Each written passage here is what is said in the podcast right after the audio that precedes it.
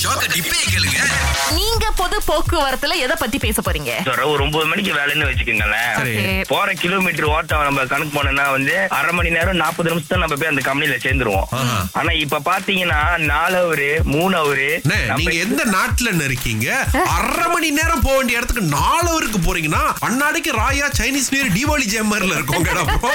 எங்கேயும் இல்லைண்ணே இந்த பந்திகில இருந்து இந்த போக்லைன் போற பாதை Oh my Okay.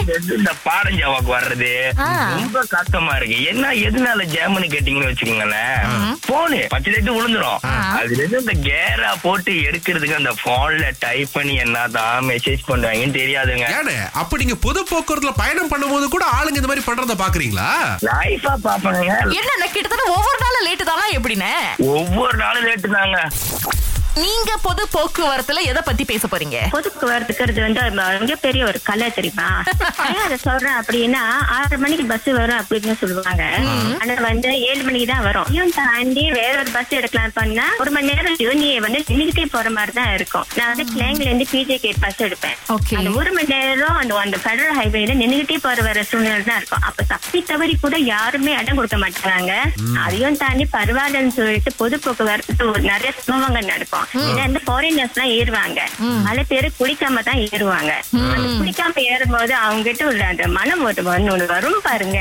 மனம் இல்லைங்க துர்நாற்றம் ஆ?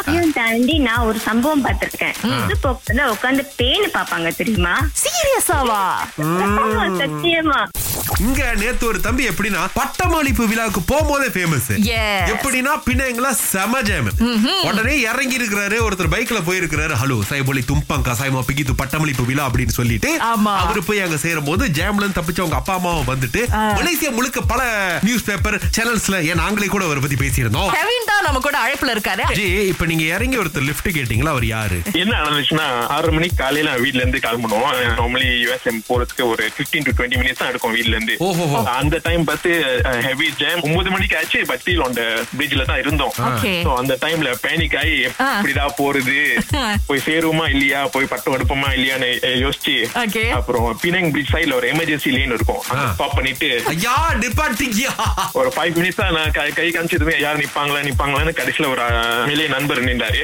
ஓகே எப்படியாவது பிடிச்சு போயிட்டேன் திங்கள் முதல் வெளிவரை காலை ஆறிலிருந்து பத்து வரை கலக்கல் காலையில் சுரேஷ் மற்றும் அகிலாவுடன் இணைய தவறாதீங்க ராகா ஆஹா, சிறந்த இசை